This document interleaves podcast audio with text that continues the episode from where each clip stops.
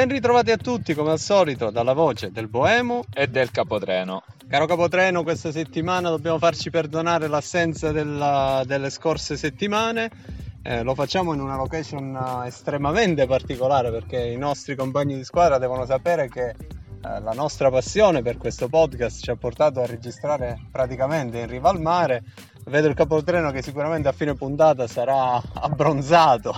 probabilmente. Eh, prima che diciamo il sole gli dia in testa facciamolo parlare un pochino. Sì, ci prepariamo anche noi a quella che sarà la sosta, no? la pausa per il termine del campionato e quindi anche noi stavamo valutando eh, quale location migliore per passare quest'estate che eh, ahimè eh, per noi tifosi italiani, anche se hanno spostato, o meglio, il mondiale di quest'anno si terrà a novembre, non nella sua consueta fascia estiva, ecco, dovremmo fare a meno di calcio. E il capotreno questa settimana il um, campionato, scusami, il campionato della prossima stagione tra l'altro inizierà proprio quando saremo tutti sotto l'ombrellone è previsto l'inizio del torneo in, eh, primi di agosto se non erro. E quindi mh, mm, ci sarà da capire come andremo a uh, intrattenere i nostri compagni di squadra soprattutto durante il mondiale. Ma prima di guardare così avanti è ora di uh, pensare a quello che è stato il recente passato o, o, per meglio dire anche il presente visto che oggi si disputerà la, la sfida che vale praticamente un posto in Europa tra Roma e Fiorentina sì, una corsa avvincente sia eh, quella che ha organizzato tra Roma e Fiorentina, quindi per le coppe europee, ma soprattutto quella che riguarda la vetta della classifica, un campionato davvero eh, intenso, vincono entrambe le, condon- le, contendenti, stiamo parlando delle due milanesi, Milan e Inter, e quindi la lotta eh, diciamo, rimane invariata, il distacco è sempre due punti, l'Inter ha recuperato la partita eh, che le mancava, ma non è riuscita ad effettuare il famoso famoso sorpasso. Anche il Milan ha fatto passare dei brutti minuti ai propri tifosi, anche se eh, onor del vero hanno eh, raddrizzato diciamo, la sfida con il Verona in, in, breve tempo. Diciamo che il trascinatore del Milan delle ultime settimane sembra essere questo Tonali, oltre al, alle AO che credo che in questi mesi abbia ottenuto la vera e propria consacrazione a campione, un calciatore di cui eh, ne abbiamo spesso tessuto le lodi, eh, anche se eh, mancava diciamo, quel di più per ritenerlo giocatore affermato, oggi invece eh, mi sembra di poter dire senza troppi, senza troppi dubbi che eh, Leao è il vero e proprio trascinatore del Milan. Sì, anche ieri sera ha strappato applausi in quella che è stata sicuramente un'ottima prova per lui, ottima prova anche come eh, citavi tu per Tonali che si è visto annullare il primo gol ma eh, si vede che era proprio serata, ah, con una doppietta è riuscito a raddrizzare la partita e poi chiusa dal 3-1 finale. Un Tonali davvero in crescita in questo finale di campionato e, e ecco ancora di più il rammarico in chiave azzurra sarebbe stato sicuramente un uomo in più per quel centrocampo. Hai ragione Capotreno, ma no, è ora di non pensare più al mondiale, se no rischiamo di farci del male da soli. Eh, chi si è fatto del male da soli purtroppo, ahimè, è l'Inter che eh, ha gettato praticamente il, eh, il jolly, chiamiamolo così, del recupero con il Bologna. Un match perso dai nerazzurri in maniera eh, quasi rocambolesca quando si pensava di eh, buttare tutti avanti per provare la vittoria. Una sconfitta che come eh, tutti ben sapranno è, è, stata praticamente una vera e propria mazzata perché adesso condanna i nerazzurri a non essere più padroni del proprio destino e anche, il, anche il Milan che, mh, a cui spettano due, due gare particolarmente difficili può comunque ottenere il successo nella massima serie pur ottenendo una vittoria e un pareggio. Sì, come dicevi tu, ha rischiato davvero di pesare tanto la sconfitta nel recupero con l'Emboli, soprattutto nella testa dei nerazzurri che anche nell'ultimo turno con l'Emboli eh, sono partiti davvero in maniera negativa. L'Emboli era andato in vantaggio per ben 2-0, eh, poi la partita è cambiata con tante decisioni arbitrali eh, qualcuno dirà dubbie, però noi nel contesto della gara, analizzando il tutto, eh, ci è sembrato comunque che l'Inter meritasse il risultato amplissimo nel finale, gara terminata 4-2, ancora una volta è, la, è Lautaro che, coglie, che, toglie le castagne dal fuoco a Inzaghi e, e quindi si rilancia per questo sprint, però esattamente come dicevi tu, adesso deve sperare in un passo falso dei cugini eh, rossoneri per poter sognare lo scudetto. Ed in settimana, tra l'altro, Capotreno aspetta una partita che eh, sicuramente tu conoscerai bene, attendi con ansia. Eh, infatti in settimana l'Inter ha la finale di Coppa Italia contro la tua Juventus. Una Juve che negli ultimi turni, Capotreno, complici magari eh, gli obiettivi di alta classifica sfumati, blindato diciamo il quarto posto, eh, i bianconeri hanno un attimino eh, tirato il freno a mano sì, purtroppo eh, diciamo, non terminano questa stagione con una coda e con uno sprint ecco, che magari avrebbe fatto rammaricare di più, ma sarebbe stato un ottimo segnale, eh, ma rischiano di non presentarsi al meglio, eh, almeno sotto il profilo mentale, in questa sfida contro eh, l'Inter. Eh, l'ultimo risultato eh, contro il Genova, ancora più negativo, un 2-1 raggiunto dai, dai dai Grifoni con la rete su calcio di rigore di Criscito che si riscatta dopo l'errore nel derby, eh, diciamo, ha tolto davvero smalto e grinda ai ragazzi di Allegri. Come dicevi tu, mercoledì le attende quella che può essere eh, diciamo, l'ultimo eh, traguardo possibile stagione, una finale contro l'Inter, ricordiamo mercoledì 11, eh, eh, davvero la Juve deve giocarsi tutto eh, Allegri ha fatto riposare qualcuno dei suoi elementi, una formazione largamente rimaneggiata, quella scesa in campo nell'ultimo turno contro il Genoa, però deve sicuramente mostrare una prova di maggior carattere. Anche perché il gioco delle ultime settimane, il gioco della squadra di Allegri, eh, sembra aver penalizzato anche un Vlaovic che era in, in, praticamente era sul trampolino di lancio, era eh, lanciatissimo. Diciamo che le ultime prestazioni anche del nuovo acquisto ex Fiorentina hanno un pochino deluso i propri tifosi, tanto da eh, addirittura alcuni mettere in dubbio la, l'ascesa di questo, di questo campione. Chi invece si è avvantaggiato di questo momento bianconero è il giovane eh, centrocampista, mi sfugge il nome. Miretti. Miretti, Miretti, bravo capotreno. E questo ragazzo invece ha mostrato una grande personalità e un equilibrio tattico che magari giocatori più affermati fino adesso non sono riusciti a dare alla squadra bianconera. È vero, i palcoscenici sono quelli del finale di stagione, quindi gare eh, dove le partite contano e non contano, però eh, sicuramente se ha esordito così gli,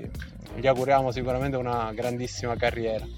Certo, è, un, è, uno dei pochi segnali per noi juventini che ci fa ben sperare nel futuro, eh, perché appunto al già citato Miretti che ha fornito bro, un, due ottime prove, dobbiamo essere sinceri, c'è da dire che Fagioli, il prestito della Juve alla Cremonese, è, è riuscito a mantenere il messaggio che aveva lanciato alla dirigenza della Cremonese eh, appena preso in prestito inizio anno, ovvero che gli avrebbe regalato la Serie A eh, ci è riuscito insieme a un'ottima squadra dopo eh, dobbiamo salutare appunto questo rientro della Cremonese in A dopo tantissimi anni. E visto che eh, ci siamo scontrati nell'ultimo turno col Genova dobbiamo ricordare anche Rovella diciamo è un segnale per il futuro del centrocampo bianconero molto positivo.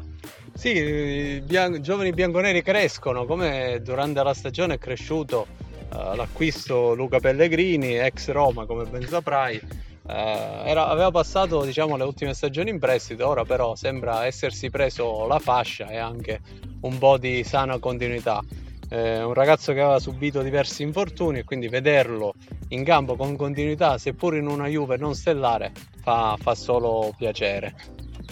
Dobbiamo parlare anche della mia Roma, Capotreno, avrai sicuramente visto eh, ciò che è successo giovedì all'Olimpico, penso eh, che è un qualcosa che richiama a tutti quello che era il tifo giallo-rosso a fine anni 80, inizi anni 90, una Roma spinta dal proprio pubblico che è riuscita a centrare la qualificazione a una finale europea. E devo dirti che, eh, essendo io un uh, tifoso estremamente contrario a Mourinho,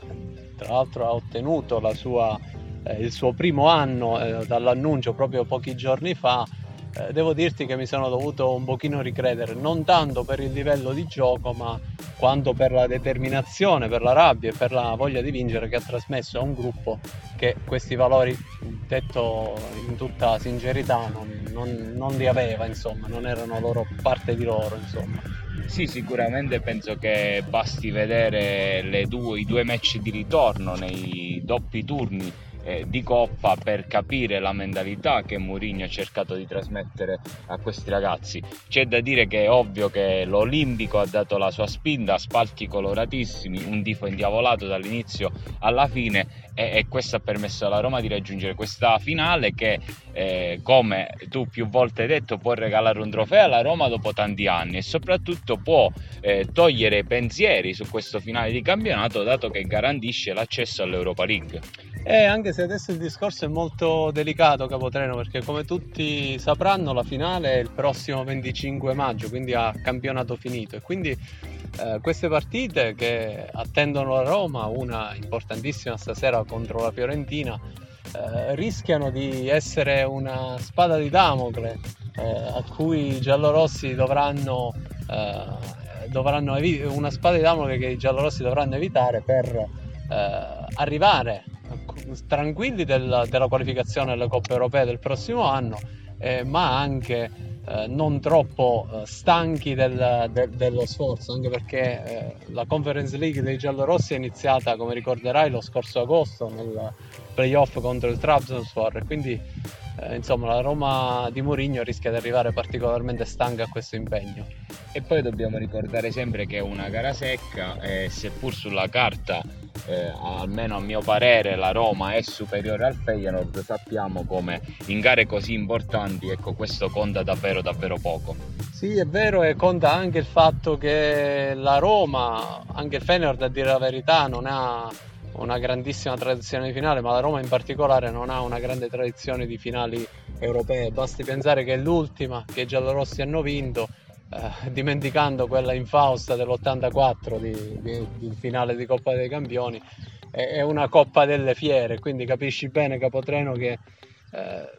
non può non essere messo in risalto il lavoro di Murigno se eh, una squadra come la Roma l'ultima volta che ha alzato una coppa era 31 anni fa quando la vecchia Coppa UEFA che eh, una volta si chiamava Coppa delle Fiere eh, aveva, aveva, anche un altro nome, quindi è passato di, di tempo. Parliamo proprio appunto di, di altri tempi e, e, di un calcio che oggi come oggi non c'è più. Eh, dobbiamo guardare anche all'entusiasmante lotta salvezza sul fondo eh, della classifica perché una, una Salernitana che a dir la verità anche io risultavo, eh, ritenevo ormai quasi spacciata eh, dopo eh, le, le, gare che avevamo visto eh, ultimamente dopo che negli ultimi 3-4 mesi aveva sempre ricoperto l'ultima posizione di eh, classifica è riuscita con eh, le quattro gare che diciamo il nostro podcast momentaneamente non ha coperto complici i vari recuperi. Ricordiamo che la Salernitana doveva recuperare ben due partite. È riuscita con una striscia positiva di risultati a rilanciarsi e oggi come oggi addirittura si trova fuori dalla zona di progressione. Sì, ad oggi sarebbe salva una Salernitana che eh, forse proprio nell'ultimo turno Capotreno ha pagato eh, forse la stanchezza dell'impegno infrasettimanale, infatti come ricordavi tu ha giocato se non erro i recuperi contro Atalanta e Venezia proprio eh, in mezzo alla settimana, una squadra che, che come i, i, Granata non sono abituati a, a questo tipo di impegni sicuramente hanno hanno patito un po'. Va detto che eh, anche in questo caso i tifosi stanno giocando un, secondo me, un ruolo particolarmente importante perché la spinta del Granillo, non so se hai avuto modo di vedere la partita di ieri, scusami, della Reghi, mi correggi giustamente, non del Granillo. Sai che se noi siamo calabresi siamo affezionati, quando si parla di Granata parliamo della, della regina di solito. E, e quindi eh, la Reghi ha spinto eh, i Granata verso, verso un bel risultato.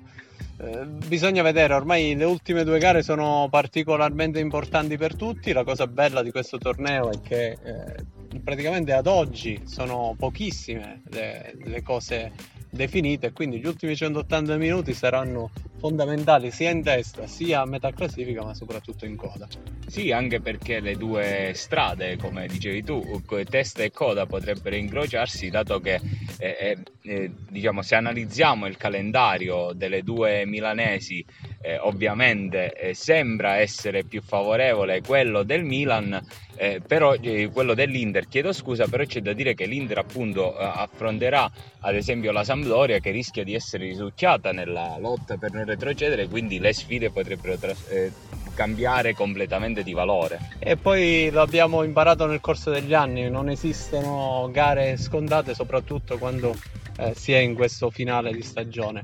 Uh, detto fra noi, l'abbiamo detto tante volte, credo che uh, come valore assoluto di organico l'Inter uh, meriterebbe questo campionato, anche se la squadra che secondo me ha mostrato più unità di intenti, ha dimostrato di essere un gruppo sano e voglioso è, è il Milan. Eh, dispiace un pochino per la partenza, diciamo, per aver lasciato questa corsa forse un po' troppo presto. Eh, il Napoli che comunque, eh, la, visti i recenti risultati anche della tua Juventus, si è eh, consolidata con tranquillità al, al terzo posto in classifica. Sì, il Napoli diciamo che nel finale, co- come, come, si dice solitamente eh, ai ciclisti, visto che siamo in periodo di Giro d'Italia, gli sono tremate un po' le gambe, diciamo, è mancata un po' la forza eh, nel finale al Napoli di, di crederci e adesso appunto eh, aperto un gap, se non erro, 4 punti con la Juve, ecco, consolida questa terza posizione che comunque consente l'accesso alla massima competizione europea per la prossima stagione e, e regala comunque a Spalletti la soddisfazione di aver condotto un campionato eh, diciamo sempre al vertice della classifica. Sì, poi credo che davvero, la vera pecca del Napoli sia stata quella di non aver avuto ricambi validi. Eh, la squadra è poi crollata anche, col, anche per colpa forse degli impegni europei e quindi eh, è scivolata quel, in quello che, era, che è terzo, attualmente il terzo posto della classifica che obiettivamente ha dimostrato di, di meritare sul campo. Quindi non, eh, diciamo, in attesa di questi ultimi 180 minuti di campionato che saranno sicuramente di fuoco, non ci resta che salutare i nostri compagni di squadra, ringraziarli anche per il percorso eh, fin qui svolto e diciamo, vi aspettiamo per questo caldissimo finale. E c'è bisogno di fare il terzo tempo capotreno, quindi dopo questi 180 minuti gli renderemo grazie anche, anche a loro ovviamente. Diamo appuntamento prossimi, ai prossimi episodi ringraziando come già fatto tu eh, tutti i nostri compagni di squadra e mm, buon campionato a tutti. Grazie, alla prossima.